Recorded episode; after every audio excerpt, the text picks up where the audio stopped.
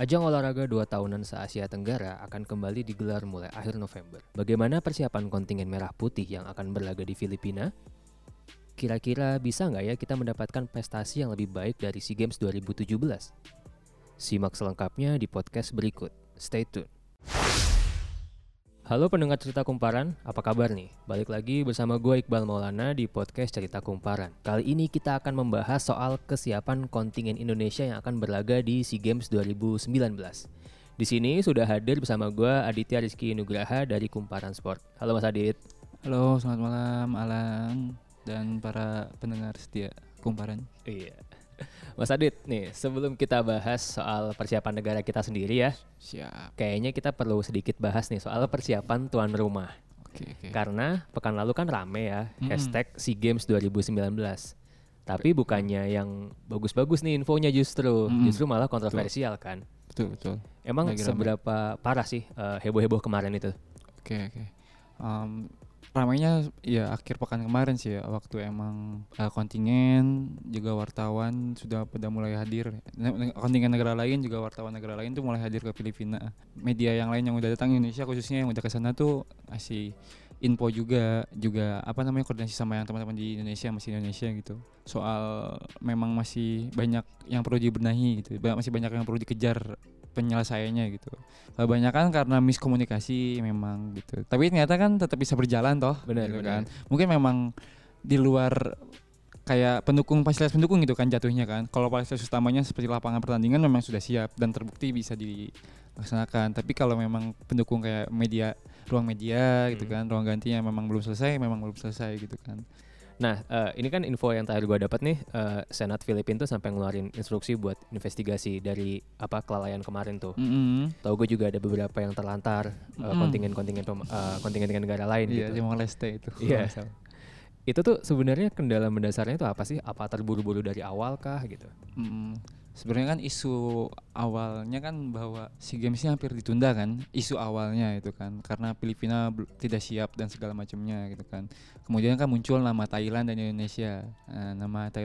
Untuk menggantikan Filipina dulu gitu kan. Pihak Kemenpora Indonesia bilang nggak siap karena abis Asian Games kita kan tahun lalu kan. Yeah. Nah begitu. Jadi mungkin dari segi anggaran, dari segi kesiapan venue juga ataupun dari yang lain tidak bisa gitu kan. Kemudian juga tahun depan kita ada PON 2020 bener. Gitu kan di Papua. Jadi persiapannya mungkin langsung lari ke ajang nasional dulu gitu kan.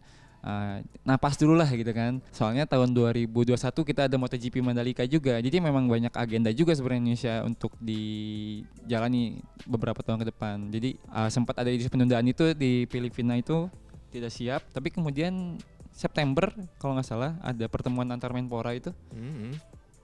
Menpora Asia Tenggara dikatakan bahwa siap mereka dan sudah dilaksanakan lagi persiapannya gitu kan. Jadi kebut lagi ternyata kan memang akhirnya mereka siap toh. Nah, dan pada akhirnya ternyata masih banyak kendala. Ya sekali lagi mungkin memang karena ada sempat isu. Iya, tadi itu ya isu seperti penundaan semacam itu karena masalah yang mereka hadapi di negaranya kali ya. Nah oke, ini sebelum lebih jauh nih rasanya gue perlu nge-flashback nih catatan SEA Games Indonesia di 2017 nih ya. Buat pendengar cerita Kumparan semua. Jadi buat pendengar semua, kita di SEA Games 2017 di Malaysia waktu itu berhasil meraih peringkat kelima secara total. Klasmen ya. Total medali kita 191. Betul. Secara jumlah medali kita terbanyak ketiga. Dan di situ kita berhasil bawa pulang 38 medali emas, 63 perak, 90 perunggu. Nah, kalau tahun ini nih Mas Adit, target dari kontingen kita seperti apa sih? Sebelumnya juga buat para pembaca Kumparan, pembaca dan juga pendengar Kumparan ini kan diluruskan dulu bahwa pemerintah ini masih melihat SEA Games 2019 ini sebagai target antara ya. Target antara tuh setelah Asian Games ada SEA Games. Tahun depan kita ada Olimpiade gitu kan. Nah, jadi SEA Games ini diantara itu dalam artian mempersiapkan nanti untuk Olimpiade gitu. Oke, kan. Berarti ada jangka target yang lebih besar lagi. Lebih besar lagi setelah ini gitu. Nah, bukan berarti menganggap SEA Games ini tidak penting ya.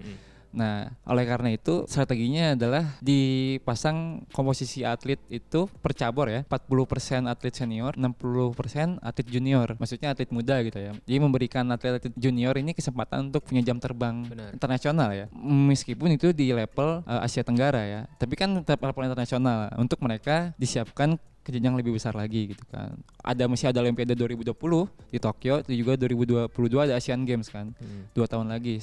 Tapi kan sekali lagi bukan berarti menganggap enteng SEA Games ini kan. Makanya target yang dibebankan pemerintah ini, yang dicanangkan pemerintah itu kan 45 medali emas ya. Berarti kan 7 keping lebih banyak dibandingkan SEA Games sebelumnya kan. Nah, dengan 45 itu apakah jadi juara umum? Enggak ya, belum tentu juga gitu kan. Targetnya adalah lebih baik dari musim dari 2 tahun lalu. Jadi 45 emas ini agar ngatrol posisi Indonesia masuk ke 4 besar. Ada perubahan lebih baik secara klasemennya gitu ya. Secara klasemen juga secara perolehan medali ya. Emas khususnya ya, emas medali emas. Indonesia punya target 7 emas lebih banyak nih. Dari perolehan di 2017.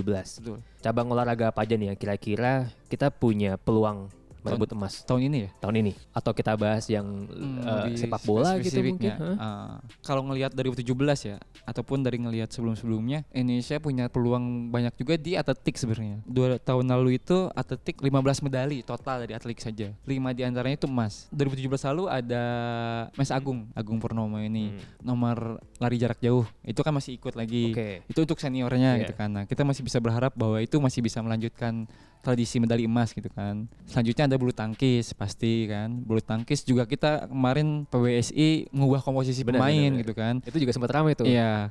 Daniel Martin yang asalnya juara dunia junior itu diganti sama Tony Ginting yang lebih senior gitu kan, yang udah Asian Games kan. Jonatan Christie yang punya label gitu ya, kita sebut label tanda kutip spesialis multi event gitu kan. Nah, jadi berharap bahwa Asian Games kemarin berlanjut di SEA Games gitu kan. Ganda putranya ada Pajarian juga sempat final Asian Games kan. Maksudnya mereka juga punya pengalaman di multi event gitu kan. Bulu tangkis masih bisa nyumbang medali, tradisi medali emas lagi masih bisa. Juga jangan lupa ada pencak silat. Nah, ini menarik juga ya. SEA Games kan ada pencak silat gitu kan. Sedangkan pencak silat ini memang nomor favorit Indonesia ya. Di Asian Games kemarin juga kita masukkan cabur pencak silat, kita bisa berarti sapu bersih lah gitu kan. Kita borong semua itu.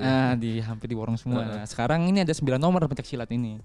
Cuma 9 nomor aja yang ditandingkan di SEA Games nanti. Nah, kita bisa berharap nih untuk emas, medali emas, panahan juga masih bisa. Iya, gitu panahan. Kan. Kalau bicara sepak bola dan basket, saya nggak mau terlalu banyak melihat ke depan gitu, maksudnya mengira-ngira gitu kan. Karena memang kalau dari segi tradisi, sejarah berbicara bahwa memang masih agak kesulitan untuk mematahkan dominasi negara lain ya, bukan cuma satu negara jadi negara lain gitu. Nah, apalagi basket ini kan Filipina di SEA Games kali ini tuh membebaskan untuk memakai pemain naturalisasi setiap negara itu berapa aja gitu kan. Filipina memang udah tuan rumah, plus memang mereka sejarah basketnya sangat kental. Di 2017 mereka juga dapat 1 emas kan? Iya, dan lawan Indonesia.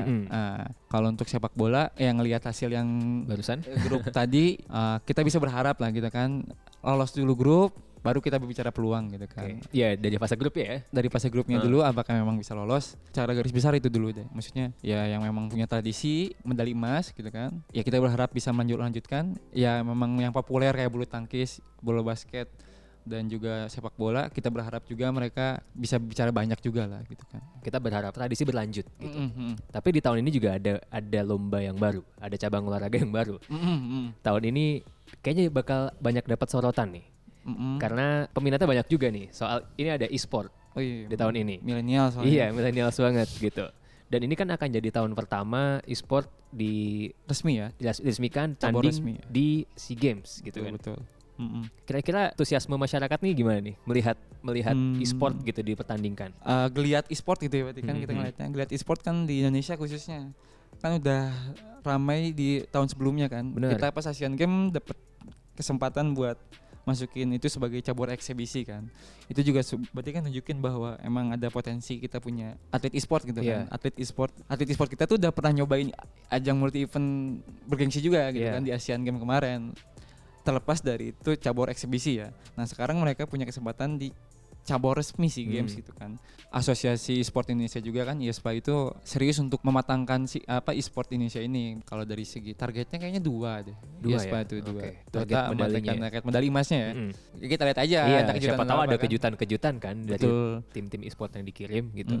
Oke, jadi tadi bahasan kita soal SEA Games 2019 nih. Kita berharap ya semoga para atlet dapat memberikan hasil terbaik dan mampu mengumandangkan Indonesia Raya nih di Filipina nih. Amin. Makasih Mas Adit. Udah hadir di podcast Cerita Kumparan. Terima kasih juga buat para pendengar sudah mendengarkan kami. Sampai jumpa di podcast berikutnya. Dadah. Dadah. Sekian dulu podcast kali ini dan terima kasih telah mendengarkan podcast Cerita Kumparan. Jangan lupa untuk klik kumparan.com atau follow Instagram kita di @kumparan.com.